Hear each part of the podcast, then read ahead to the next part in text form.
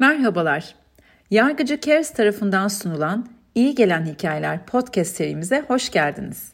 Ben Sinem Çelik. Her bölümde sürdürülebilirliği bir yaşam şekli haline getirmiş olan konuklarımı ağırlayacağım. Amacımız siz dinleyicilerimize ilham vermek ve yeni olasılıklar sunmak. Merhabalar. Yargıcı Kes tarafından hazırlanan İyi Gelen Hikayeler podcast serimizde bugünkü konuğum klinik psikolog Özge Orbay. Özge Orbay lisans, yüksek lisans ve doktora çalışmalarını Orta Doğu Teknik Üniversitesi'nde tamamladı. Hasan Kalyoncu Üniversitesi ve ODTÜ'de öğretim üyesi olarak çalıştı. Geçtaat Terapi Derneği'nin verdiği 4 yıllık Geçtaat Terapi eğitiminin ardından çalışmalarına kendi ofisinde devam etmektedir. Hoş geldiniz Özge Hanım. Hoş bulduk, merhabalar. Katıldığınız için çok teşekkür ediyoruz. Ben teşekkür ee, ediyorum nazik davetiniz için. Çok mersi. Ee, şimdi öncelikle aslında hepimizin içinden geçtiği ve uzun süredir de e, farklı çeşitlerde e, deneyimlediğimiz e, bir çoklu kriz çağındayız. E, iklim krizi, yaşadığımız bazı afetler e, ve ekonomik e, daralma gibi konular hem global anlamda ama özellikle de bizim ülkemizde e, çoğumuzu çok zorlar durumda. Ve bütün bunların orta yerinde de hepimiz iyi gelenleri arama ve iyi olma çabasındayız. E, o yüzden ilk size şunu sorarak başlamak istiyorum. Nedir bu iyi olma hali? Siz bunu nasıl tanımlıyorsunuz? E, bu iyi olma hali 1990'lardan bu yana araştırmaları yapılmaya başlanan e, bir hal. E, neyse ki biraz biraz bilinir olmaya başladı ama hala o kadar yaygın olmadığını görüyorum bu bilginin e, insanlar arasında.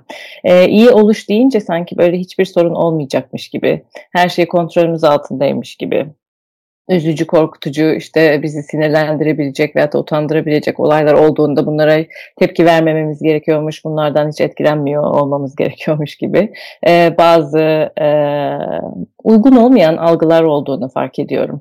O yüzden de burada böyle bir e, kişiye de uygun olmayan bir arayış da başlıyor. İyi oluşu bir sorun olmayışından ayırt etmemiz gerekiyor bizim.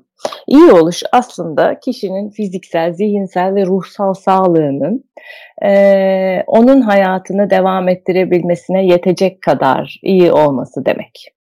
Ee, ve bu tabii ki kişiler özelinde de değerlendirilemez. Ee, ben istediğim kadar iyi olmak için elimden gelen çabayı göstereyim.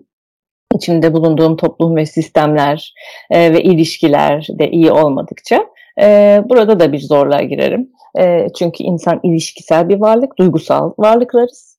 E, duygusal olarak yaratılmışız ve duygusal ihtiyaçlarımızı da çevremizle etkileşim halinde e, karşılıyoruz. Dolayısıyla benim fiziksel, zihinsel, ruhsal sağlığım iyi olacak evet ve fakat ilişkilerimin, çevremle etkileşimimin de benim farkında olmam lazım. Bu konuda da biraz e, ilerleme kaydetmem lazım ki orada da rahat e, hareket edebileyim. E, bu bilgiye sahip olmadığım zaman, bunun çevreyle de alakalı bir şey olduğu bilgisine ben sahip olmadığım zaman e, ne yapıyorum? Kendimle ilgili bir şeyler aramaya başlıyorum. E, sosyal medyaya tutunmak istiyorum. Bir an önce içinde bulunduğum zorluk e, neyse geçiversin istiyorum. E, amacım bu değil. Amacım bu çoklu kriz ortamı her ne getiriyorsa o duyguları yaşayabilecek olgunluğa erişmek. Eğer korkuyorsam korkuya izin verebilmek. Eğer öfkeliysem öfkemin farkında olabilmek ve bu öfkeli ne yapacağıma karar verebilmek. Eğer üzülüyorsam e, bırakıp bir müddet e, kendimi anlamak için, bundan sonraki adımlarımı anlamak için üzülebilmek. Şimdi ve burada olabilmek aslında e, ve çevreden bağımsız olarak değil. Bunun altını çizmek istiyorum. Bütün bu sistemler birbiriyle böyle bir çarkın dişlileri gibi işlediğinde hepimiz belli bir iyi oluşa sahip oluyoruz. Çok parametreli bir kavram aslında e, gördüğünüz gibi. Evet kesinlikle öyle ve bunu bu şekilde tanımlamanız belki çoğumuz için çok yeni ve da iyi gelen bir tanım olacaktır diye düşünüyorum. Çünkü biz hemen içinden çıkmaya çalışıyoruz.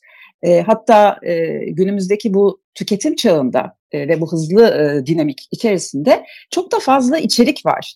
Kitaplar, etkinlikler, farklı meditasyon teknikleri, türlü spiritüel çalışmalar aslında hep iyi olmaya hatta anlam arayışına da çare bulmaya çalışır gibi. E, fakat hani durup içinden geçmeye, sizin dediğiniz gibi tecrübe etmeye çok e, yanaşmıyoruz. E, bir de ben şöyle de düşünüyorum, bütün bu e, yoğun içerik ve çeşitlilik bu alandaki biraz da yeni bir ekonomi yaratmış gibi de görünüyor. E, Bunu da merak ediyorum. Burada sizin görüşünüz nedir? Yani neyi seçmeliyiz?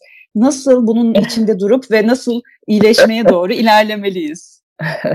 Belki de hiçbirini seçmemeliyiz yani en son söyleyeceğim. ilk baştan söyleyeyim. Çok ee, güzel bir yanıt Evet. bu en en başta iyi oluşu tanımlarken anlattığım çevreyle etkileşim hikayesi burada çok önemli bir yere sahip. Şimdi ben e, ekonomik krizin olduğu, insanların barut gibi olduğu, eşitlik ilkelerinin uygulanmadığı bir yerde yaşıyorum diyelim ki. E, evet. Ortam böyle ve ben gidiyorum yoga yapıyorum veyahut da diyorum ki ben işte şu kitabı okuyorum ve şahane hissedeceğim bundan sonra. Şunu öğrenirsem ve tek başıma uygularsam e, şöyle şöyle değişiklikler olacak. Olamaz yani. Bir sistem varsa ben de bu sistemden bağımsız değilim. Hı hı. Sistemin içindeyim. Şimdi bana verilen ve iyi olacağımı e, bana e, vaat eden e, bütün bu araç gereçler bireysel olarak yapabileceklerimle ilgili. Burada hiç çevre bağlantısından bahsedilmiyor. E, dolayısıyla ben bunu alıyorum, uyguluyorum. Ah iyi gelmiyor bana.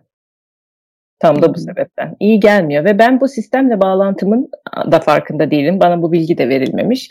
O zaman ben buradan nasıl bir yorum yaparak çıkarım? Yani derim ki herhalde ben beceremiyorum yani. Açıyorum Instagram'a insanlar bütün bu şeyleri yapmışlar ve ay çok iyi hissediyorlar kendilerini. Acayip sevdikleriyle kenetlenmişler vesaire. Süper mutlu bir tablo var dışarıda. O zaman ben beceremiyorsam başka bir yöntemle yeniden becermeyi deneyim deyip e, kendi zorluğumdan utanmaya beceremeyişimden utanmaya ve bu utançtan kurtulmaya e, çabalamaya başlıyorum. E, ve bunu da başka başka yöntemler deneyerek e, yapıyorum. Ve bu çok tüketici bir şey kişiler Hı-hı. için. Bu çok tüketici bir şey. Ee, bu kadar çok e, bir şeylerle temas etmek ve bir amaç için yani ille de iyi hissetmek için temas etmek de çok sıkıştırıcı bir şey. İnsanı yüzeyselleştiren bir şey. Derinlikten, kendi derinliğinden de uzaklaştıran bir şey.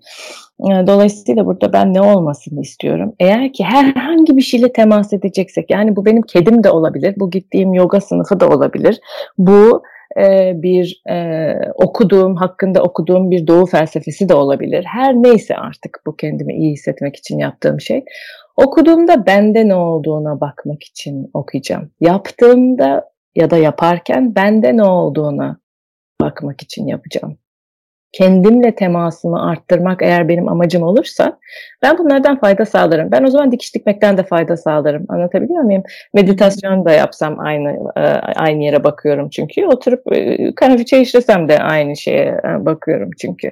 Burada amaç birazcık değişirse belki insanlar bu beceremiyorumun utancından bir türlü olmuyor, bir türlü ben kendime yetemedim, kendimi mutlu edemedim suçluluğundan e, çıkabilirler. Kendimizle temas etmek ve kendimizi anlamak e, esas olan şey.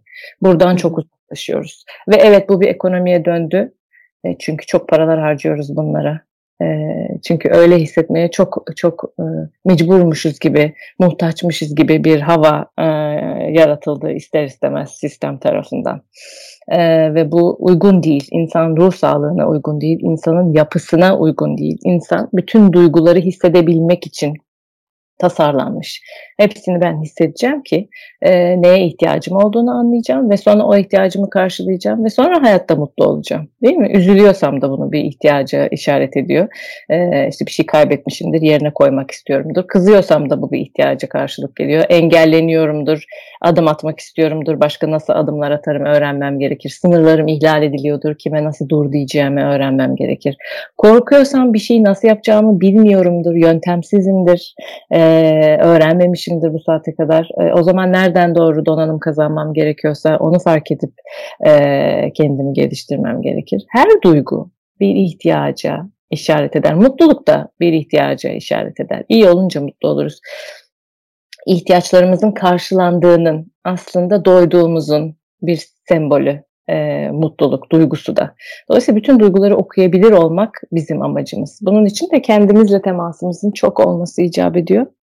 Ama bu furya ve bu ekonomik e, düzen bunlarla ilgili kurulmuş olan e, bizi bu yakınlıktan, kendimizle yakınlıktan uzaklaştırıyor. Uzaklaştıkça bir kısır döngüye dönüşüyor. Yaklaşmak için daha da bana uygun olmayan şeyi yapıyorum. Daha da kendimden uzaklaşıyorum. Daha da çok öbürünü yapmak istiyorum. Ee, çok yoruluyorum. e, uygun değil e, kişiler için. O yüzden de seçmeyeceğiz. Herhangi bir şeyi yaparken bizde ne olduğuna bakarak yapacağız. Hı hı.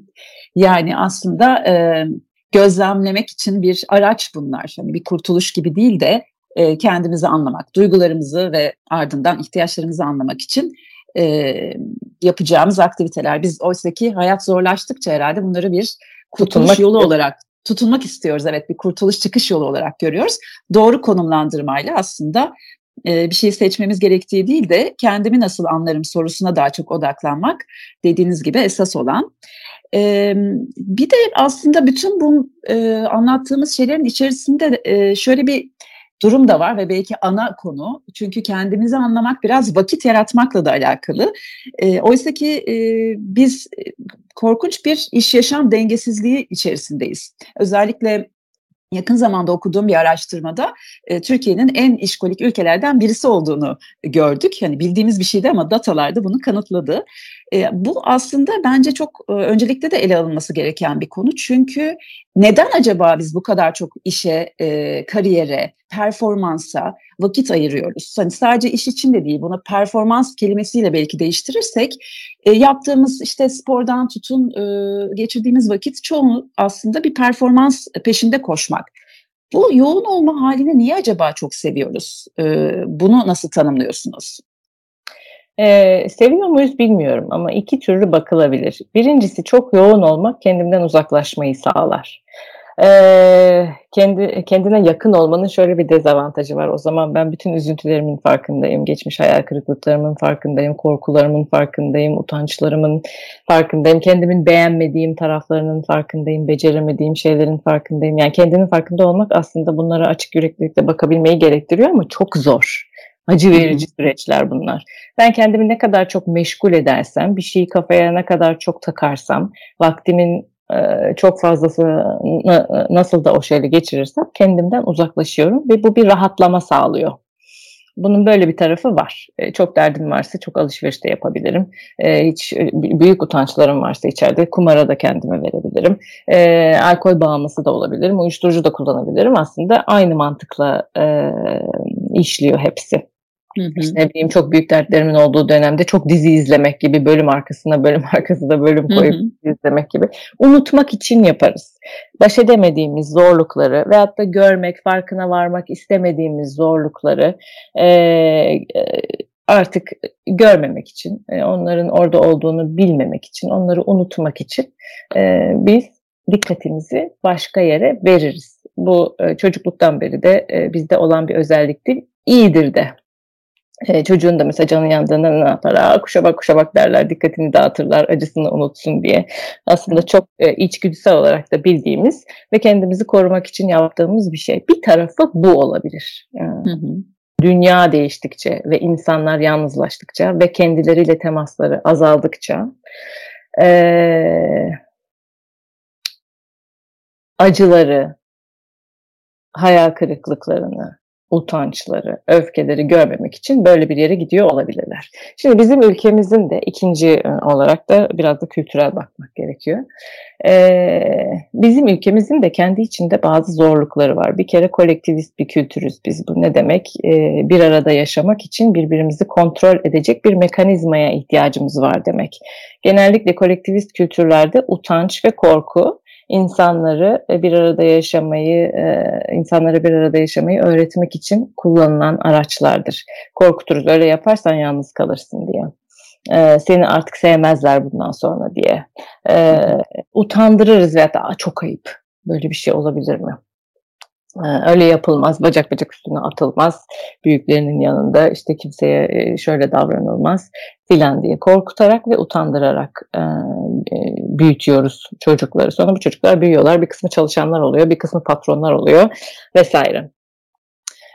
ve bu aynı kontrol korku ve utançla kontrol. E, iş yerlerinde de devam ediyor. Bizim kültürümüzden bağımsız bir şirket yapısı düşünülebilir mi? Yani düşünülemez.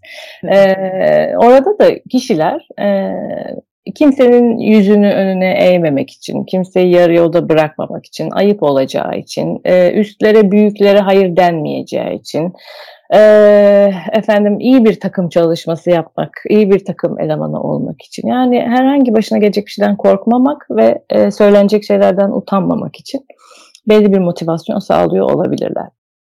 Bu bir tanesi. Diğer taraftan e, bu e, korku ve utanç kültürü bizi biraz cinsiyetçi de e, yapıyor Değil mi? Erkekler yetersiz hissetmemek için kendilerini duygusal olarak zaten bir sürü zorluklar yaşıyorlar. O zaman belki iş yaşamında daha iyi hissetmek istiyorlar kendilerini daha yeterli ve başarılı. Ee, ve belki başka pek çok nedenden benim bilmediğim e, ve e, henüz anlamadığım. Kadınlar kendilerini ispat etmek için, kendi güçlerini gösterebilmek için ve bu yolla belki kendilerini koruyabilmek için ya da yapabilirliklerini böyle bir meydan okuyarak herkese göstermek için yapıyor olabilirler. E, LGBTİ bireyler için de aynısı geçerli. Daha güçlü bir zemin, daha kendilerini e, güvende hissedebilecekleri ve ortaya koyabilecekleri bir zemin sağlamak için yapıyor olabilirler. Neurodiversity'si olan bir sürü insan ayrımcılığa uğruyor. Çok da böyle bir herkesi kucaklayan bir e, yapıda olduğumuzu düşünmüyorum. E, çeşitli sebeplerden orada oluyor olabilirler. Yani çok böyle bir e, cinsiyet farkları ve e, nörolojik farklılıklar de burada devreye giriyordur. Bir arada kalabilmek ve kendimizi korunaklı bir yerde tutabilmek için de bunu yapıyor e, olabiliriz ve başka pek çok nedenden de olabilir. E, bunlardan düşününce aklıma şey de geliyor. Hani biz de e, okudum şu işi de seviyorum ben bunu yapacağım e, rahatlığında yapmıyoruz değil mi? Bir geçim derdimiz var. Burası hani koşulların çok iyi olduğu bir ülke de değil. Tabii. Ee, evet, dolayısıyla e, çalışmam da gerekiyor. Bana derlerse ki sen e, 8 değil 10 saat mesai yapacaksın. Benim buna hayır deme şansım da pek yok. E, çünkü oradan çıkıp başka ne yapacağım yani e, bu güvenemediğim koşullarda e, veyahut da benim için yeterli olmayan bu büyüme gelişme alanında. E, o yüzden hani bir kısmı isteyerek belki unutmak için veyahut da kişisel motivasyonlarla bir kısmı e, zorunluluktan belki başka alternatif yaratmak zor olduğundan belki. Bir de tabii şey de söyleyeceğim yani başarıyor olmanın da bir güzel tadı var değil mi? Biz hepimiz büyüyüp hı gelişmek için bu dünyaya gelmişiz. Dolayısıyla ne kadar e, bir şey başarırsam kendimle gurur da duyuyorum. Yani uyarana ihtiyacım var. Bir şey bitirip başka bir şey öğrenmek, daha iyisini yapmak insana iyi de gelen bir şey. İlişkileri de iyi yapan bir şey. Başka takım e, alternatifleri, takım çalışması alternatifleri getiren bir şey. Bizi yeni dünyalarla da tanıştıran bir şey e, güzel tarafları da var. Pek çok açıdan bakmak iyi olabilir. Yani seviyor muyuz bilmiyorum. O araştırmada nasıl bir şey e, söylüyor tam olarak, nasıl ölçmüşler işkolikliği e, onu da bilemiyorum ama e, bizim e, kültürümüze öz, özel baktığımız zaman e, bu açılardan bakmanın iyi olabileceğini e, düşünüyorum. Bir de şunu sormak istiyorum çünkü bu sohbet serisi e, Yargıcı Keriz'in sürdürülebilirlik platformu ile doğdu. E, ve biz burada e, şöyle bir şey savunuyoruz. O da şu ki sürdürülebilirlik çok bilindiğinin aksine sadece kurumsal veya stratejik bir yaklaşım değil, oldukça insana dair bir konu ve kavram. E, bunu da açıkçası ben sorumlulukla, sorumlu birey olmakla çok örtüştürüyorum. Yani sürdürülebilir bir yaşamın e, baş şartı aslında bireylerden ve sorumlu birey olmaktan geçiyor. E, bunu aslında sizin uzmanınızla bu kavram nasıl ele alınır? E, bu alanda çalışan birisi olarak da bunu çok merak ediyorum. Siz sürdürülebilir bir yaşamı veya sürdürülebilirlik e, kavramını e, nasıl ve ne yönüyle e, tanımlıyorsunuz ve nasıl mümkün görüyorsunuz? Ee, sizinkini çok beğendim yani ben olsam ben de öyle cevap verirdim. Ee, belli bir sorumluluk algısına sahip olmak, kişisel olgunluğa sahip olmak diye. Çünkü bunu yaptığım zaman başıma ne gelirse gelsin, hayat önüme ne getirirse getirsin. Ee, ben e, kendimi iyi etmenin yollarını bilirim. Bilmiyorsam da bulurum e, ve e, memnuniyet verici bir hayat kendim için tasarlarım. Terapide de biz e, psikolojik olgunluğu şöyle tanımlıyoruz. Duygularının ve ihtiyaçlarının farkında olan, bu ihtiyaçları karşılamak için çevredeki kaynakları görebilen, ihtiyaçlarıyla kaynakları örtüştürebilen ve ihtiyacını karşılayabilen ve bunun sorumluluklarını, sonuçlarının da sorumluluklarını e, alabilen, yani kendini bilen, çevresini bilen, kendisiyle çevreyi e, yaratıcı bir şekilde örtüştürebilen kişilere psikolojik olarak olgun kişiler diyoruz. Psikolojik olarak sağlıklı kişiler diyoruz. Terapilerdeki tek amacımız da kişinin zaten bunu e, yapabilecek hale gelmesi. Zaten bebekken bunu yapabilecek haldeyiz. E, değil mi? İşte e, acıkınca ağlıyoruz. İşte ilgi sevgi istersek gidiyoruz birilerine şımarıklık yapıyoruz bir şeyler. E, doğal olarak bu bizde var. E, be, kendimde olanla çevrede olanı birleştirebilme e, kapasitesi. Ama yolda büyütülürken işte bu korkularla, utançlarla bir kısmını unutuyorum. Yeniden hatırladığımız bir süreç terapi bunların. Yani sürdürülebilir bir hayat olabilmesi için de kişinin aynı bu akışkanlığa geri gelmesi gerekiyor. Ee, ve hem kendini hem etrafını gözeterek ihtiyacıyla çevreyi örtüştürebilmeyi yeniden becermesi gerekiyor ki e, ne olursa olsun, başına ne gelirse gelsin veyahut da neye ihtiyacı olursa olsun, neyi yapmak istiyor olursa olsun. İşte diyetse diyet, sporsa spor, ne bileyim iş, özel hayat dengesi ise e, o, kendi işinin peşinden koşmaksa o, e, kendi kaynaklarının, kendi gücünün farkına varması ve bunu çevresiyle bir arada yapması. Bunu ben bu yayında çok fazla vurguladığımı e, fark ediyorum. E, bu etkileşimin farkında olmak önemli çünkü. E, e, sürdürülebilirliği ancak bu sorumluluk algısıyla, kişisel olgunlukla sizin dediğiniz gibi e, sağlayabiliriz. Benim e, bakış açımdan da, Gestalt bakış açısından da e, sizin baktığınız yerden göründüğü gibi görünüyor. Hı hı, çok güzel. Çünkü düşündüğümüzde işte özellikle bu yaz e, yaşadığımız çoğu e, zamansız iklim olayı ve afet evet. e, sanki böyle başka bir yerde oluyor da bizim bununla hiç alakamız yokmuş gibi tanımlıyoruz. Başımıza bu geldi gibi tanımlıyoruz. Oysa ki evet. hani belki birey olarak aktif e, kötü bir şey yapmadık doğaya ve çevreye ama e, son yıllarda da bu konuyu ihmal ettik ve maalesef hepimiz evet. bir anlamda bu sorumluluğu çok e, görmüyoruz ama sorumluyuz. Evet bu yönüyle baktığımızda belki e, çevreye ve doğaya, doğaya veya işte tüketim seçimlerimizle ne yaptığımızla ilgili de bir e, bireysel sorumluluk kavramını belki daha çok konuşmalıyız sürdürülebilirlik kavramıyla birlikte. Kesinlikle öyle. Yani ne kadar politik olduk, biz ne kadar çevre e, için aktivistlik yaptık, ne kadar duyarlıydık evimizde bir şey kullanırken. Yani çevrenin de bir, içinde yaşadığımız çevrenin de farkında olduğumuzu e, ne kadar bildik e, bugüne kadar. E, bunlar Hı-hı. güzel sorular. Hı-hı. Kesinlikle. E, şimdi son olarak size e, klasik sorumuzu da yöneltmek istiyorum. E, aslında bütün bu konuştuklarımız hem işte ne iyi gelir, e, neleri seçmeliyiz ve sizin yeniden tanımladığınız kavramların ışığında e, iyi gelen okuma ve izleme önerilerini soruyorum ben genelde. evet. Bu e, hani şunu okudum bana iyi geldi gibi de olabilir veya sizin bu konuyla ilgili görüşleriniz de olabilir. Özellikle bir hani psikolog tarafından e, acaba neler önerilecek çok meraktayım. O yüzden bunu size de sormak istiyorum. Evet, o kadar çok bilgi var ki ortalıkta. Ee, değil mi? Ben açıyorum artık işte Rollo May'in bilmem nesi, işte Carl Jung'un filancı kitabı, işte Freud'un bilmem ne söylemleri, ee, işte e, yogaya göre işte yaşamın sekiz, işte e, yaşamı yaşamanın güzel yolu vesaire vesaire. Bunları her aradığımda bulabiliyorum ben. Her okuduğumda da ne oluyor? Bir takım bilgilerle e, doluyor zihnim ve bu bilgileri özümsemiyorum kendi hayatımdan doğru devşirmediğim için veyahut da benim hayatıma nasıl temas ettiğine bakmadığım için.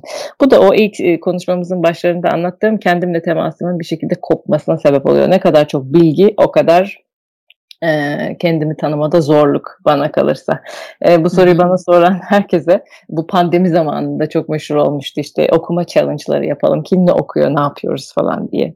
E, evet. e, terapide de sorarlar işte biz şimdi terapiye başladık ne okuyalım, e, ne yapalım diye. Diyorum ki e, okumayın. okumayın. Bir Çok müddet güzel. bilgiden, bir müddet bilgiden uzak durmaya gayret gösterin ki dışarının bilgisi bir dışarıda kalsın. Bize bizim içimiz kendimizin bilgisiyle bir dolsun. Sonra tekrar dışarıdan bilgi alacaksak alırız. Ee, okusunlar ve izlesinler tabii ki ama neler yani e, daha böyle biyografiler, e, birinin hikayesini anlatan kitaplar, filmler, romanlar, e, e, benim e, daha e, harekete geçirici bulduğum şeyler. E, Çok doğru Değil mi? Ee, onların hayatlarını okurken özdeşim kurarım, e, kendi hayatımdan bir şeyler hatırlarım. Değil mi? Benim duygusal dünyamda da bir şeyler canlanır yani bunları okudukça. Ve hikayenin içine girerek yaptığım için çok daha yaşantısal olur. Yani onun etkisi bende kalıcı olur. Yani bir bilgiyi okuyup içine girmekle bir hayatın içine girip o kişiyle birlikte oradan çıkmak e, farklı etkilere sahip. İkincisi benim de duygusal dünyamı canlandırdığı için e, ve birlikte geçtiğim için e, daha kalıcı etkilere sahip e, diye hep düşünüyorum. E, zor zamanlarda benim okuduğum şey vardır hep e, Tomris Uyar'ın e, gün dökümleri iki cilttir. Aa, çok güzel. Ondan sonra o kendi hayatını anlatır. Orada günlükleri vardır içinde. Gün gün, gün aldığı kısa kısa notlar işte çocuğuyla ilişkisi, kocasıyla ilişkisi, ay işte nasıl da zorluklardan e, ne yaparak çıkışı. E, sıradan bir hayat yaşayışı. Mesela onlardan çok etkilenirim. Zaman verişi e, bir şeylerin e, değişebilmesi için. E, bir değişik bir kabulü vardır mesela. O kabul beni çok etkilemiştir. E, benim hayatımda da bir parçası artık görülebilir olmuştur. Yani birilerinin hayatından geçmek e, güzel hı hı, hı. oluyor. İşte ne izledim başka? Miles Davis'in hayatını. Ne kadar farklı bir insan kendini ne kadar e, net bir şekilde ortaya koyabilmiş. E, ve insanlar da ne kadar zorluk yaşarlarsa yaşasınlar e, onun bu dehasıyla ve sosyal ilişki bilmeyişiyle e, ve kendindenliğiyle e, zorlansalar da kabul etmişler. Adam kendini kabul ettirmiş. Yani olduğu gibi var olmayı mesela oradan e, çok etkilenerek izlediğimi e, hatırlıyorum. Ve ölümünden sonra da bu insanlar bir hoşlukla bahsediyorlar. Yani onun varlığından her ne kadar bu acı verici şeyleri birlikte yaşamış olsalar da e, hayatın ta kendisi e, böyle şeyler o yüzden kişisel olarak gelişmek isteyen e, kişisel hikayelerin içine e, girsin dilerim. Ee, çok güzel. O beklemediğim tarzda bir yanıttı. Ee, kişisel gelişim e, için kişisel gelişim kitapları okumayın hani bir süre en azından. Çünkü bu evet. bilgi çağının içinde hatta sadece okumuyoruz. Yoldaysak podcast dinliyoruz.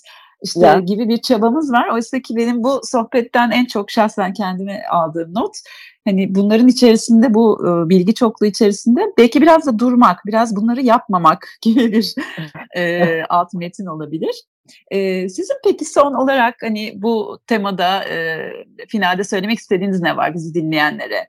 E, son bir mesajınız ne olabilir Özge Hanım? Evet, nasılsak öyleyiz nelere nasıl tepki veriyorsak o tepkileri veriyoruz. Bu bizim kim olduğumuz e, ve çok kıymetli ve doğduğumuzdan beri böyle. E, buna bir sahip çıkmak, buna bir kıymet vermek e, çok önemli bu hayatta. Ancak bunu yapabildiğimiz vakit e, kendimizi sınırlılıklarımızla, yetersizliklerimizle, zorluklarımızla, e, neşemizle, coşkumuzla, işte yüksekliklerimizle neyse e, kabul edebildiğimiz zaman hareket edebilmeye başlıyoruz hayatın içinde. E, o yüzden hani bu mesaj mesajı e, yeniden bir altın çizerek vermek isterim. Çok da teşekkür ederim size tekrar e, bu fırsatı yarattığınız için. Çok güzel, çok da güzel bir final oldu. Ee, biz teşekkür ediyoruz. Gerçekten çok keyifli. Ee, şahsen bana çok iyi gelen bir sohbet oldu. Katıldığınız için çok teşekkürler Özge Hanım. Hoşçakalın. Hoşçakalın.